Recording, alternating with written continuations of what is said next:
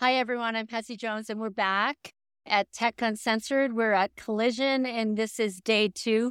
And I'm happy today to introduce the CEO of Signifyd, Raj Ramanand. Hi, thanks for having me.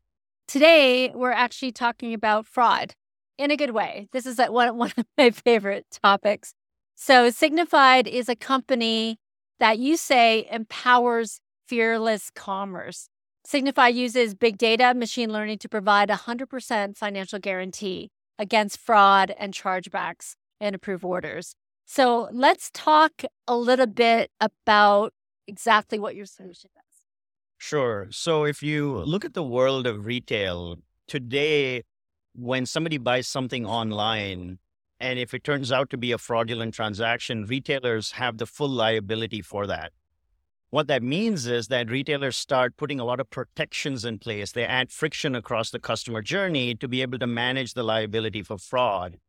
And in return for doing that, they end up turning away or declining millions and millions of dollars of good sales. And so ultimately, the retailer, in response to that 1% of fraud, is turning away somewhere between 10 to 15% of good transactions. And so what we do at Signifyd is we come in and say something like, hey, this transaction is good and bad or bad to the retailer.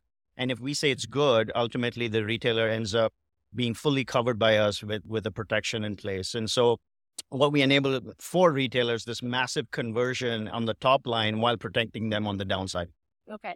So I'm going to go back a little bit. There was a study done by Cybersecurity Ventures, and they said global cybercrime costs are expected to reach 10.5 trillion US dollars annually by 2025. And this was up almost 3 trillion from 2015. This represents one of the greatest transfers of economic wealth in history and not in a good way. So they even talk about the fact that cybercrime costs organizations an incredible 1.9 million every single minute.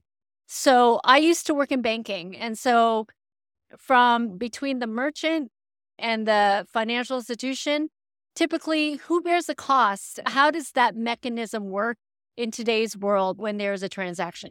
Yeah. So just to make it simple, if I steal your credit card and I try to buy something from an, a retailer online, uh, there are three parties in the mix me, the consumer, the retailer, and then the bank. In a card not present world where somebody buys something online, the retailer takes the full liability for that fraudulent transaction. So the banks are protected and the consumers are protected completely on the outside. Okay. So that's how the, the flow works. Okay. So what are you doing specifically to, to help retailers, I guess, optimize the revenue stream and and mitigate the downside risks? So the the, the best way to, to think about this is imagine today retailers are trying to protect about 1% in total fraud that comes in. When you think about the amount of transactions they decline for that, it's somewhere in the range of 10 to 15% of good traffic. So if you sort of map that back to a physical store, what that would sound like is for every 10 new customers you get into the store, you're turning away one customer from coming in.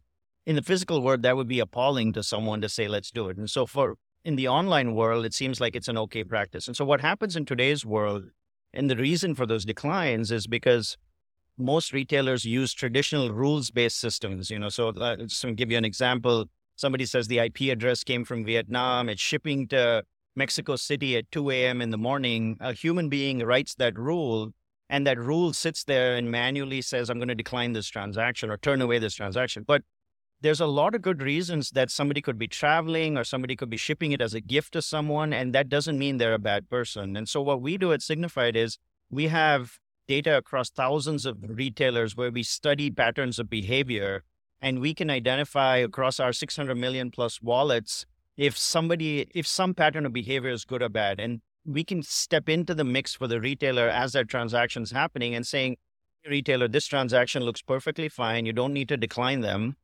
and if it turns out that we do make that mistake, as I mentioned earlier, we end up taking the full liability. So that's how we sit in the mix and how we do it. Okay, so let's take an example of phishing is happening probably even more is it's becoming more complete more commonplace today. Somebody could go into generative AI and say, "Hey, write me a, a text message that that sounds really appealing but legitimate to a user so that they could redeem some reward cards. So if that's taking place more often, how easy is it or how, how I don't know, if your solution can actually adapt to those kinds of situations? Yeah, and so this is the AI versus AI debate a little bit. But one of the interesting examples, I mean, we've all grown up with this. I'm sure you've dealt with it, where you've de- dealt with the Nigerian prince sending you an email and saying, I'm trapped somewhere, I need $200. Yes. And, mm-hmm. you know, our generation probably didn't react so much to it, but the older generation sometimes, like my mom, would probably click it and say, Hey, this is interesting. I'm going to help this person. But ultimately, what happened is emails used to be so badly written that most people would recognize it and say, This email that came out has grammatical errors. This mustn't be real. With Gen AI, what's happening is anybody sitting in a little cafe in Nigeria, let's say, can easily go into a ChatGPT model and say something like, Hey, write me an email that's coming from, say, one of the best customer service agents out there saying, You need to log into your account and complete this transaction and if that goes out as a phishing email to my mother, as a great example, she's going to believe it and trust it because it looks authentic. And she's going to click in, type her login and password into that bank account or that merchant's website, and uh, they've got that information. So, a large portion of what's happening with AI is that the tools are not just available anymore for the good people, they're available for the bad. And they're using that a lot more to be able to commit fraud. Signifyd systems are built to be able to manage for that simply because we're not looking at one thing that changed or one piece of text. We're looking at thousands of variables on a transaction in real time. And the machine is making the same prediction. It's saying, hey, something is wrong. Raj tends to log in from here. He tends to buy here. He tends to ship here. And his patterns of behavior look in a certain way across transactions we're not looking at the individual identity of that person, but we're looking at the behavior of transactions as a whole. And therefore, we can predict with ease that, hey, this particular transaction is not looking good. And from a retailer's perspective, even if we don't get it right every time, if we make that one mistake, we're going to cover them for it. Okay. Let, let's take it more into your the AI, the modeling. So from uh, so you use real time scoring, identity verification, device fingerprinting. Can you a little bit deeper into what's an aggregate? Yeah. Sorry. Can we, okay, we're gonna do that one again. Okay. Because I was supposed to do it here. Okay, so let's go a little bit deeper into your technology, specifically the AI component. You use real time order scoring, as well as identity, identity verification and device fingerprinting. Yeah, big picture in in AI and machine learning, the feedback loop is a super important part of how a machine can learn, especially at, at in transactional data sets. When you have Gen AI, sort of large language models, it's learning across language and context, not necessarily always with a feedback loop. So in the traditional transactional models, you you need to have that feedback loop. One of the beautiful parts of our business is we commit to paying you back 100% if we make a mistake. And that means it's in the best interest of every retailer to tell us when we make a mistake because we're going to pay them back in cash. Because we do that, we get that f- strong feedback loop almost instantly. And with that feedback loop, we can train models at scale. So, you know, there's a lot of point solutions in the market, like, hey, device fingerprint or somebody else is doing a, an address lookup. We sort of look at transactions holistically across many different variables, thousands and thousands of variables, and train models to be able to learn on what is good and bad based on that outcome or that feedback loop we get.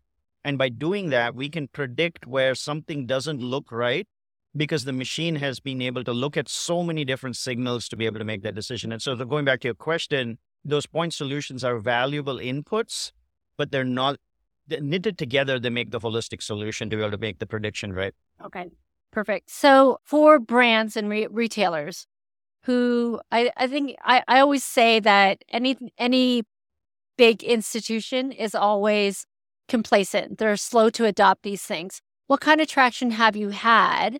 And what advice would you have for retailers and brands who who are experiencing this kind of stuff and they want to mitigate it but they also want to transform in a way that that makes it easier for their customers yeah So, two big trends have led to obviously we, the scale at which we are today. Looking at 600 million plus wallets across the globe is a pretty massive, massive number. When we look at a transaction for the first time, when a retailer sees it for the first time, we've seen it 98, 99% of the time. So, we've seen someone coming in to buy. And that's a massive amount of data that that allows us to make these predictions. But there are two trends that are really driving that scale and growth. The number one trend is we will continue to see a push into digital. That's just going to be the natural way people are going to buy over time.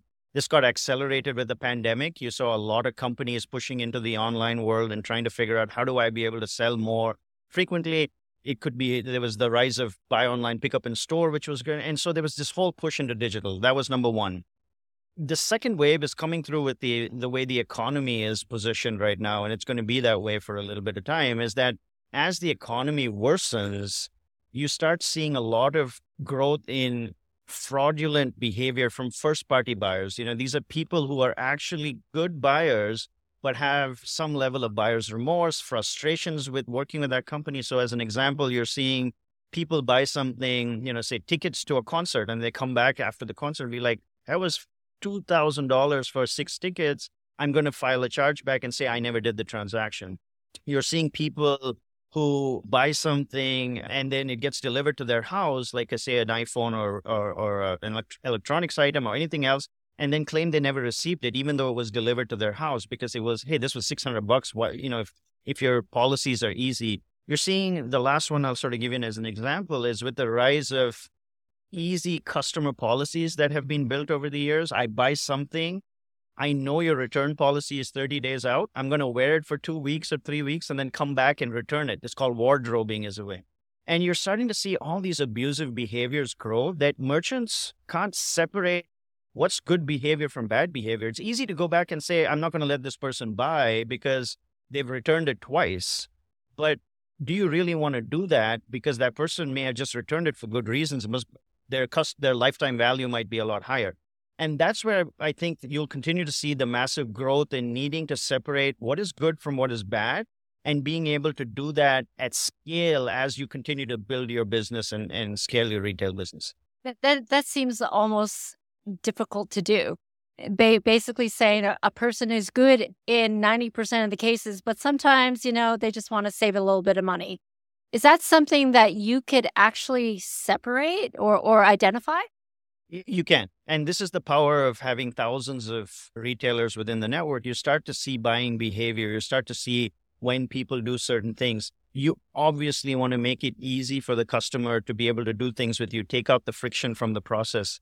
But you also want to be able to identify which ones are not going to be great lifetime value customers for you. And as a retailer that's out there today and growing my business, the best way to scale is to be able to grow your existing customer base and value tremendously when you get a new user because you want to make their experience beautiful. And that's where we come in at Signifyd to be able to help you identify which ones of these are really valuable and how you should be able to allocate the right structure to support them in the right way. Great. Thank you. Okay. So, one last question What is 2023 look like for you? 2023 has a, a, couple of great things in the works. One is the changing trend, as I mentioned. Account abuse is on the rise for us uh, in, in the retail space as a whole. And what that means is a demand for Signifyd services being really important to them. The second is just with the economy going the way there is, there's a big push on cost. And one of the things Signifyd does tremendously well is reduce your cost of ownership. So if you think about fraud in general, and I started with this and sort of, I think it's valuable. About 10 to 15% of all orders that people turn away today are good. When you think of that in the scheme of things, that's $400 billion on an annual basis that's being turned away in the economy.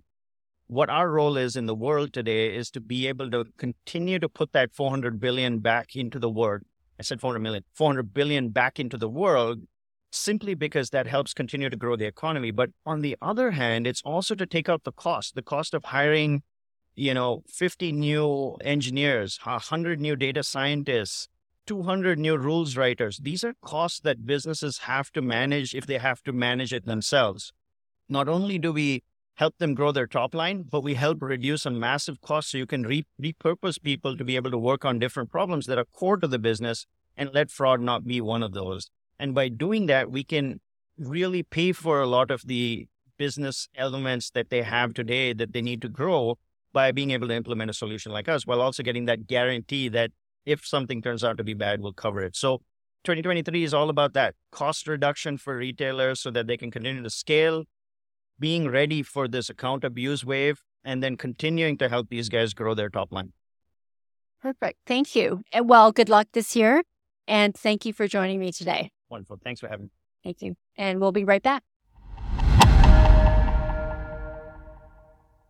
Tech Uncensored, an Altitude Accelerator podcast, does not constitute a recommendation for any organization, product, or service.